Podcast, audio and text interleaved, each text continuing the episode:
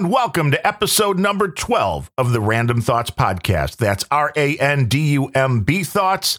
And you can get us anywhere you get podcasts, the Apple or Android podcast listings, or you go directly to our website at randumbthoughts.com where you can subscribe or download the latest episode. We do appreciate it. I'm your host, Darren O'Neill. On today's show, we're talking about philography which is really a fancy way to say autograph collecting, autograph hunting, and uh, and that hobby in itself.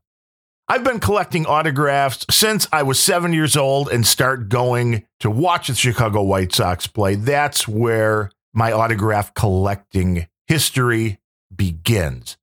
I'm thinking about this for today's show, and this came up because it was 33 years ago this week that the great Tom Seaver won his 300th Major League Baseball game while pitching for the Chicago White Sox.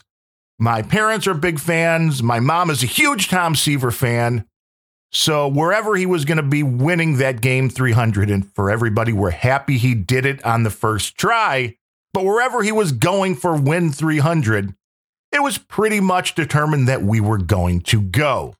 It happened to be at Yankee Stadium in New York City. So we went, saw the game. It's a piece of history, a game that I'll never forget. I was thinking about Tom Seaver because of that. And he also is on my list of guys that have really been an interesting part of the autograph collecting process. Some have been good, some have been bad. Overall, pretty good, though you know, again, I started this at age seven and mainly with the White Sox. And it's kind of moved from there with other teams going for players that I like. Occasionally, a musician or two are, are thrown into the mix. And, and one basketball player. I've gotten one basketball player in my life, and we'll be talking about that a little bit later on. But anyway, starting with the White Sox, it was pretty easy. They were a, a, fairly easy team to get autographs from. The 1977 season was the first season that I had started going to the games with my dad. And we had a baseball that was pretty much filled with everybody from Bob Lemon, the manager of the White Sox, through most of the team, Harry Caray, the broadcasters, Jimmy Piersall on the ball. One guy that was missing, though, up until just recently, is current White Sox announcer Steve Stone. For some reason, back in the 70s, Steve wasn't an easy guy to get.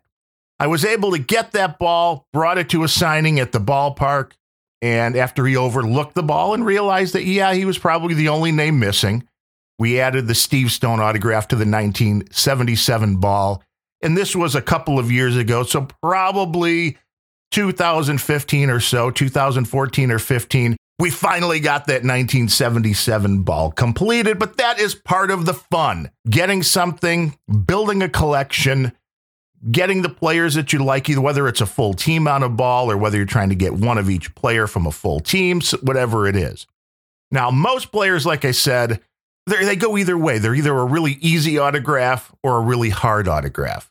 My favorite Steve Stone memory, though, as far as getting autographs go, go to another day at the ballpark a few years ago where it was a kids only autograph session.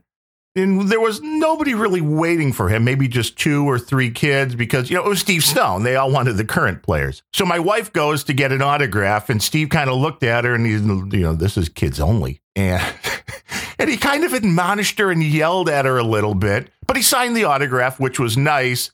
And then he was with another one of the bullpen pitchers. I don't even remember who it was, but my wife went to get his autograph, and Steve then really admonished her because uh, I guess she didn't qualify to be part of that autograph goodness. And that was kind of funny for me. My wife didn't really care, but it's a great story to tell that cantankerous Steve Stone yelled at her for getting an autograph during kids' days. The White Sox are now begging fans to come ask for autographs because their team sucks. But that is another story entirely. So there have been easy signatures, there have been hard signatures. Now, let's start with the easiest signature because it's probably the one that would surprise most White Sox fans because I've heard stories my whole life about Carlton Fisk and what a rough autograph he was.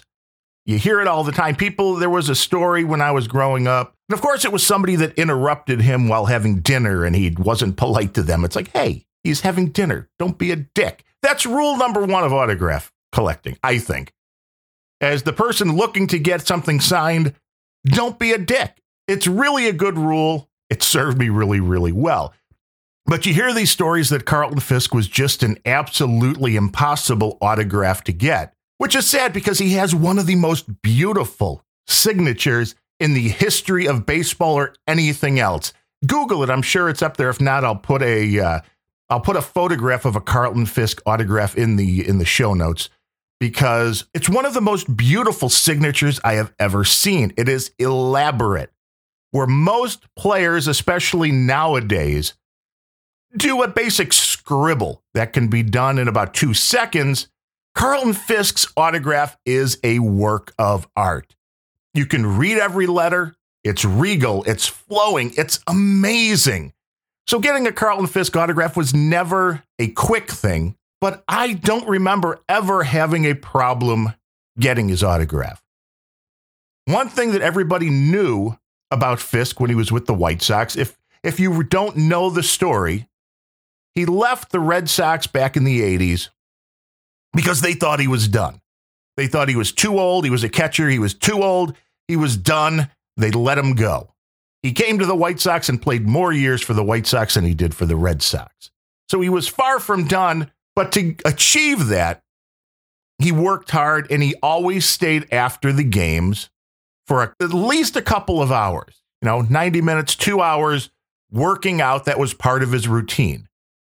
So rather than inconvenience the parking lot guys, because the White Sox had a small parking lot at Comiskey Park back in the day where the players would park behind a fence. So, you know, fans like me couldn't bother them. Fisk didn't want to inconvenience the guys that ran that parking lot. So he would just park across the street in the normal lot. So there were a, more than a few nights that my dad and I would wait after the game. And again, autographing, patience is a big part of autograph collecting, as, as well as not being a dick. The nights that we would wait for Fisk after the game when he would come out, he would always graciously sign an autograph. Never had a problem at all. I don't remember ever waiting and not getting an autograph because that would have just really sucked. And then you would never do it again because there's a time investment involved when you're waiting for the guy a couple hours after the game. Not only that, I remember going to see the White Sox on a road trip to Detroit. It was getaway day, so the players were coming down with their luggage on their way to the bus to go to the ballpark and then go wherever they were going after that. Well, I was wearing my Carlton Fisk jersey and I had a card or a baseball, whatever I was trying to get signed at that point. As he came down, went to the checkout desk, asked him for an autograph, and he just said, you know, follow me to the bus. So I followed him out to the bus, which was probably a 100 yards. I mean, it was through the lobby, out the front door, and it wasn't parked exactly in front of the hotel. So I followed him over to the bus. He signed the card or baseball or whatever it was. I was more than happy with that. That's all I was asking for. But the great Carlton Fisk then asked me, Do you want me to sign the jersey too? I mean, that blew my mind, but uh, that was the way that Carlton Fisk was when I asked him for autographs. I mean, everybody has their own experience. For me, he was a very kind, gracious guy. Signed the jersey, and I was wearing the jersey, so I turned around, and it felt like a year for him to sign it. Again, because Carlton Fisk does not sign anything quickly. And he signed the jersey.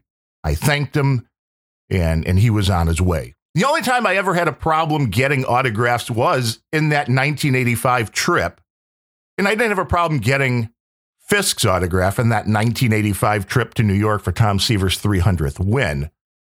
But I did have I did have one of the bellhop or the doorman who obviously didn't think I belonged in the hotel, even though my parents and I were staying at the hotel.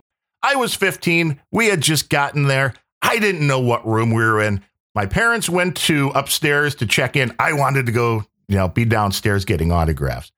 So I got an autograph from Fisk, and then the doorman comes and tells me I have to leave. I tell him I'm staying there. They ask me what room I'm in. I don't know. So basically, the doorman kicks me out, and this goes on for a few minutes until I finally uh, get back inside because you didn't have cell phones at the time. You know, you couldn't just call up mom and dad and go, hey, asshole doorman, won't let me in the hotel we're staying at. I'm in outside New York City, baby, the safest city in the world. I mean, to be fair, even at 15, I was over six foot and I didn't really need any help having any protection. But, you know, still, this was not a fun point. And this was about one of the probably two or three times in my life that I could remember my dad losing his shit. He went after this doorbell like like it was nobody's business. I mean, if, if you've seen, if you're a baseball fan, you've seen those arguments where a guy like, you know, Billy Martin or Lou Piniella would go, you know, face to face with an umpire and just be screaming in their face. That's what happened here. The doorman was sorry that uh, that he kicked me out of the hotel that I was staying at. But that was the biggest problem getting autographed at the time. Well, you know, getting Tom Seaver's autograph, that was that's another story. But Carlton Fisk, one of the most gracious people ever for me getting autographs.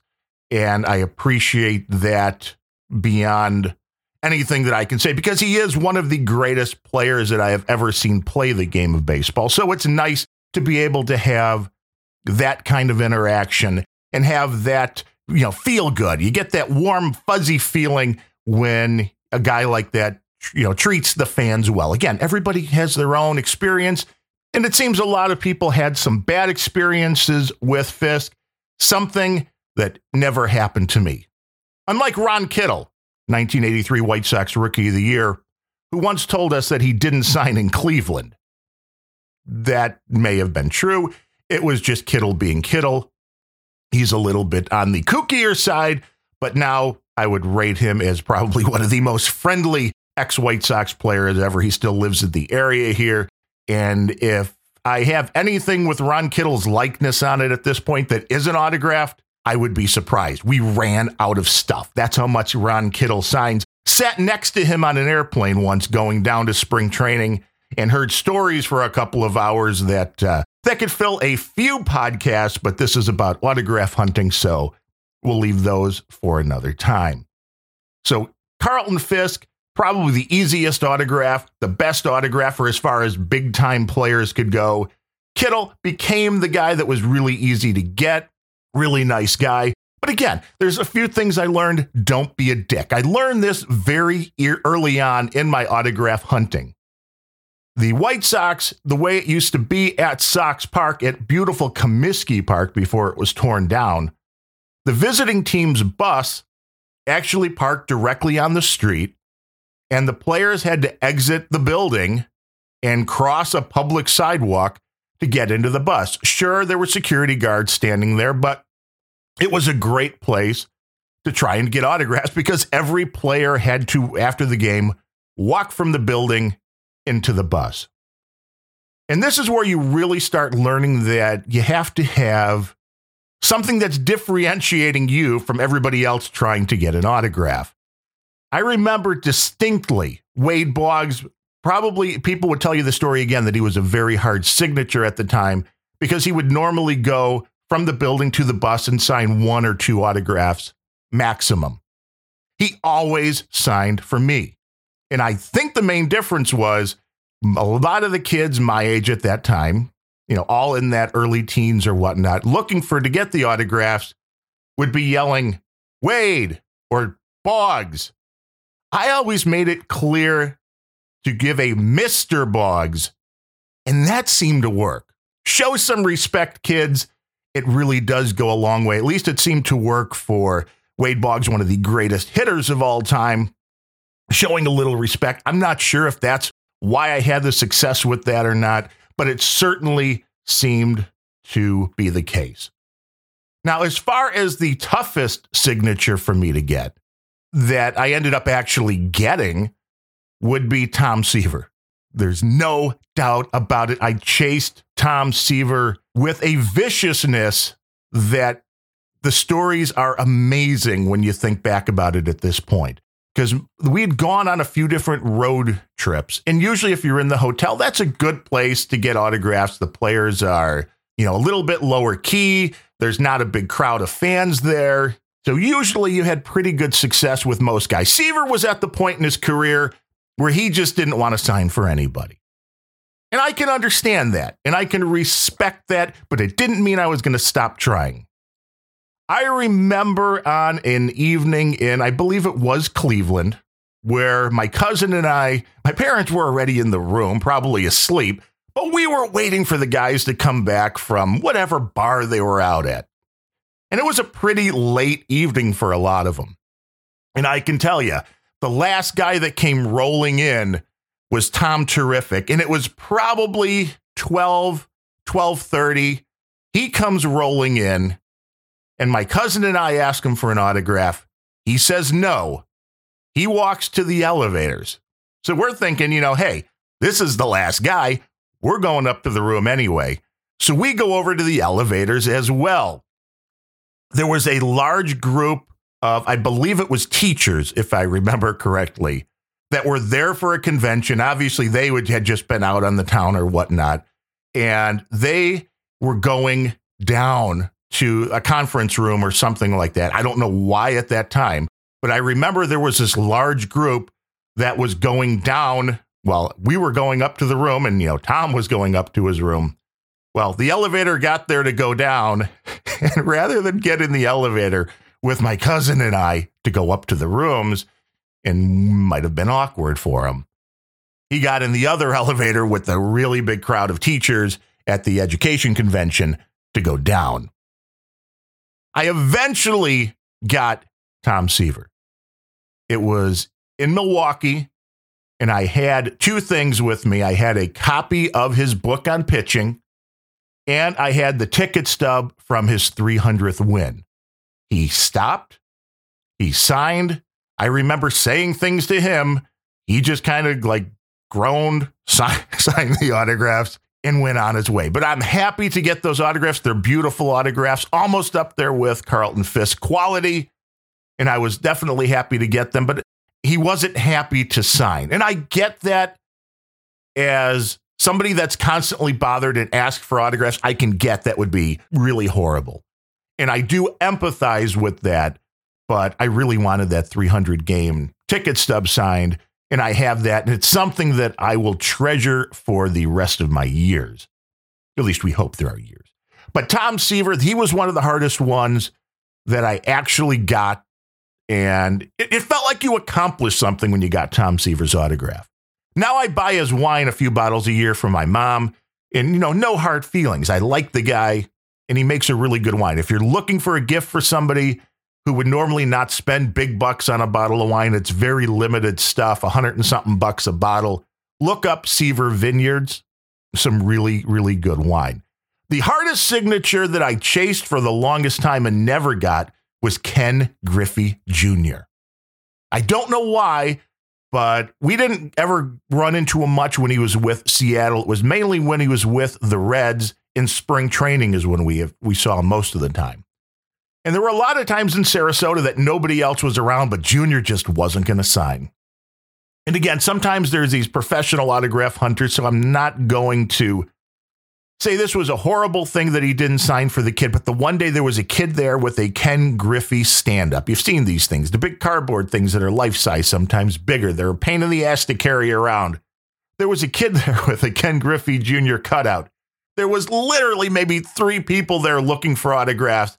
Griffey blew everybody off and just went right past him. Never did get a Ken Griffey Jr., uh, which I guess, you know, if I'm going to pick getting Fisk and Seaver or Junior, you know what? I'm going Seaver and Fisk anyway.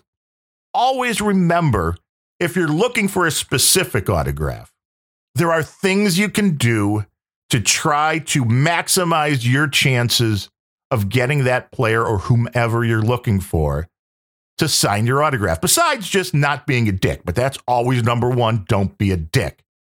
There's something I learned with the Japanese players. And this was when I was looking to get Hideki Matsui first, the, one of the first big Japanese players. Uh, Yankee was always hard to get Yankee autographs to begin with.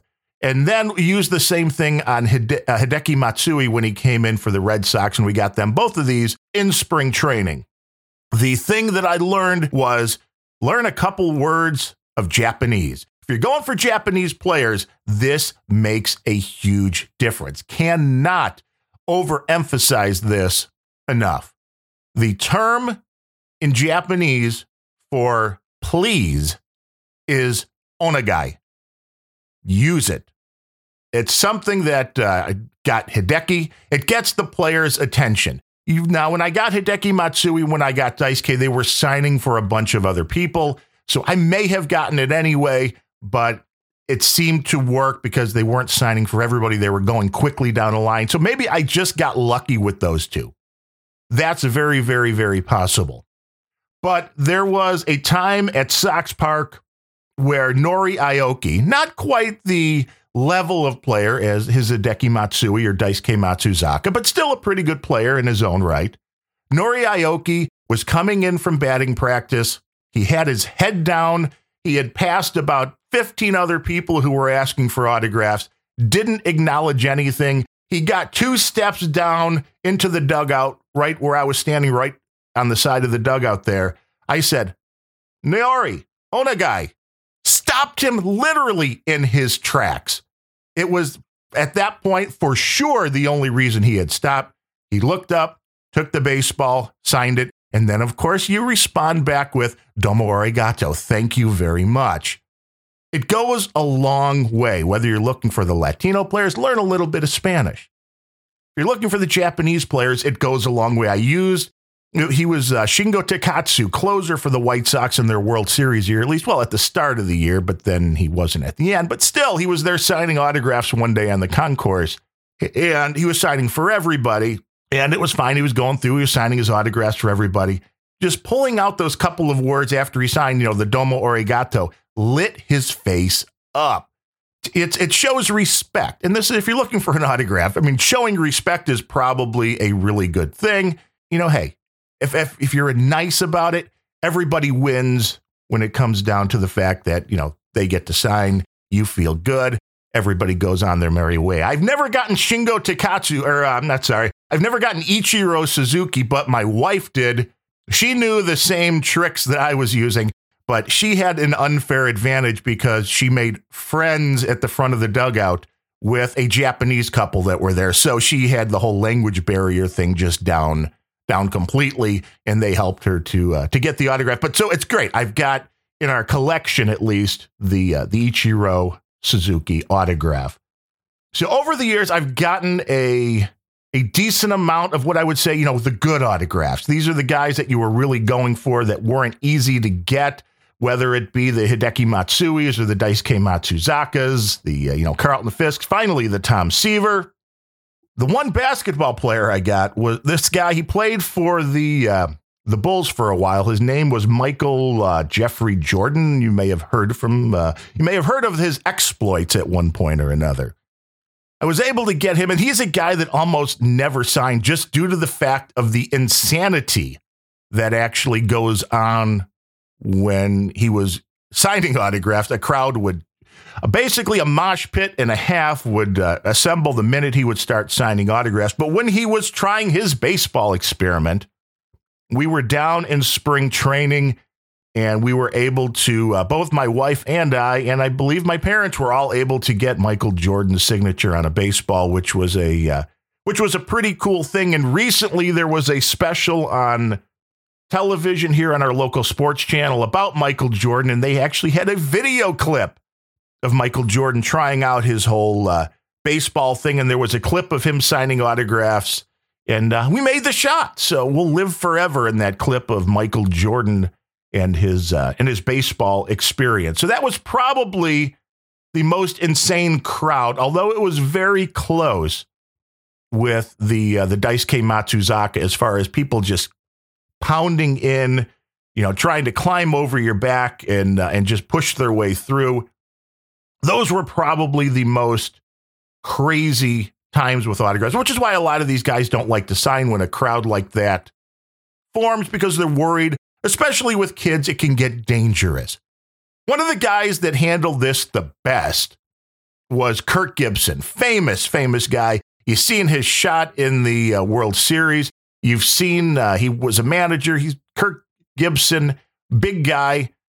he was the only guy I ever saw who could pull this off in spring training. I'd never seen this happen in during the regular season, but in spring training, there'd be a large group of people and they would start just kind of gathering around him and starting and pushing. And Gibson would be like, single file, single file, or I'm not signing.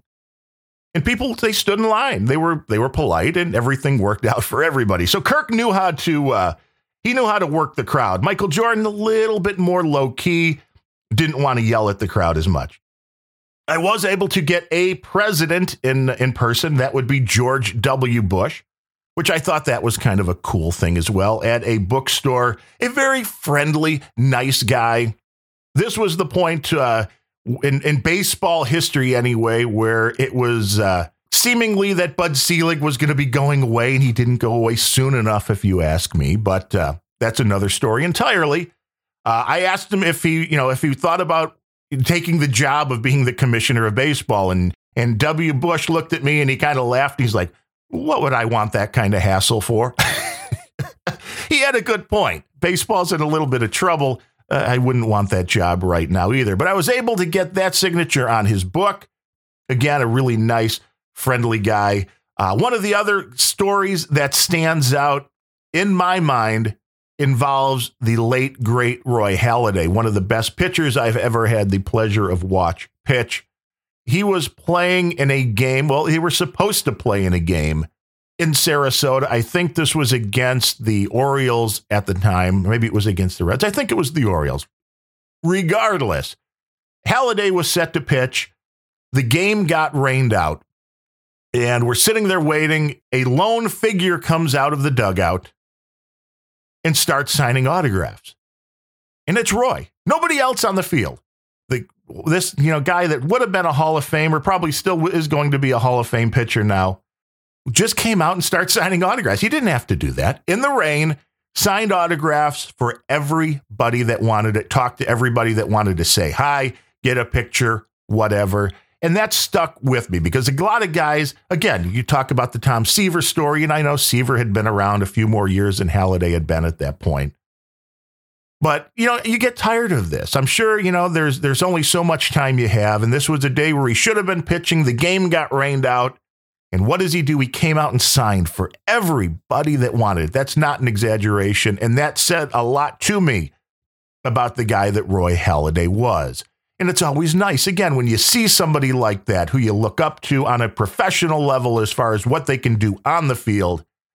It's really cool when you can put those guys into the category of being overall good guys off the field as well. Uh, I was able to get Dale Earnhardt at a charity event and able to shake his hand, and that meant more to me, I think, than the autograph.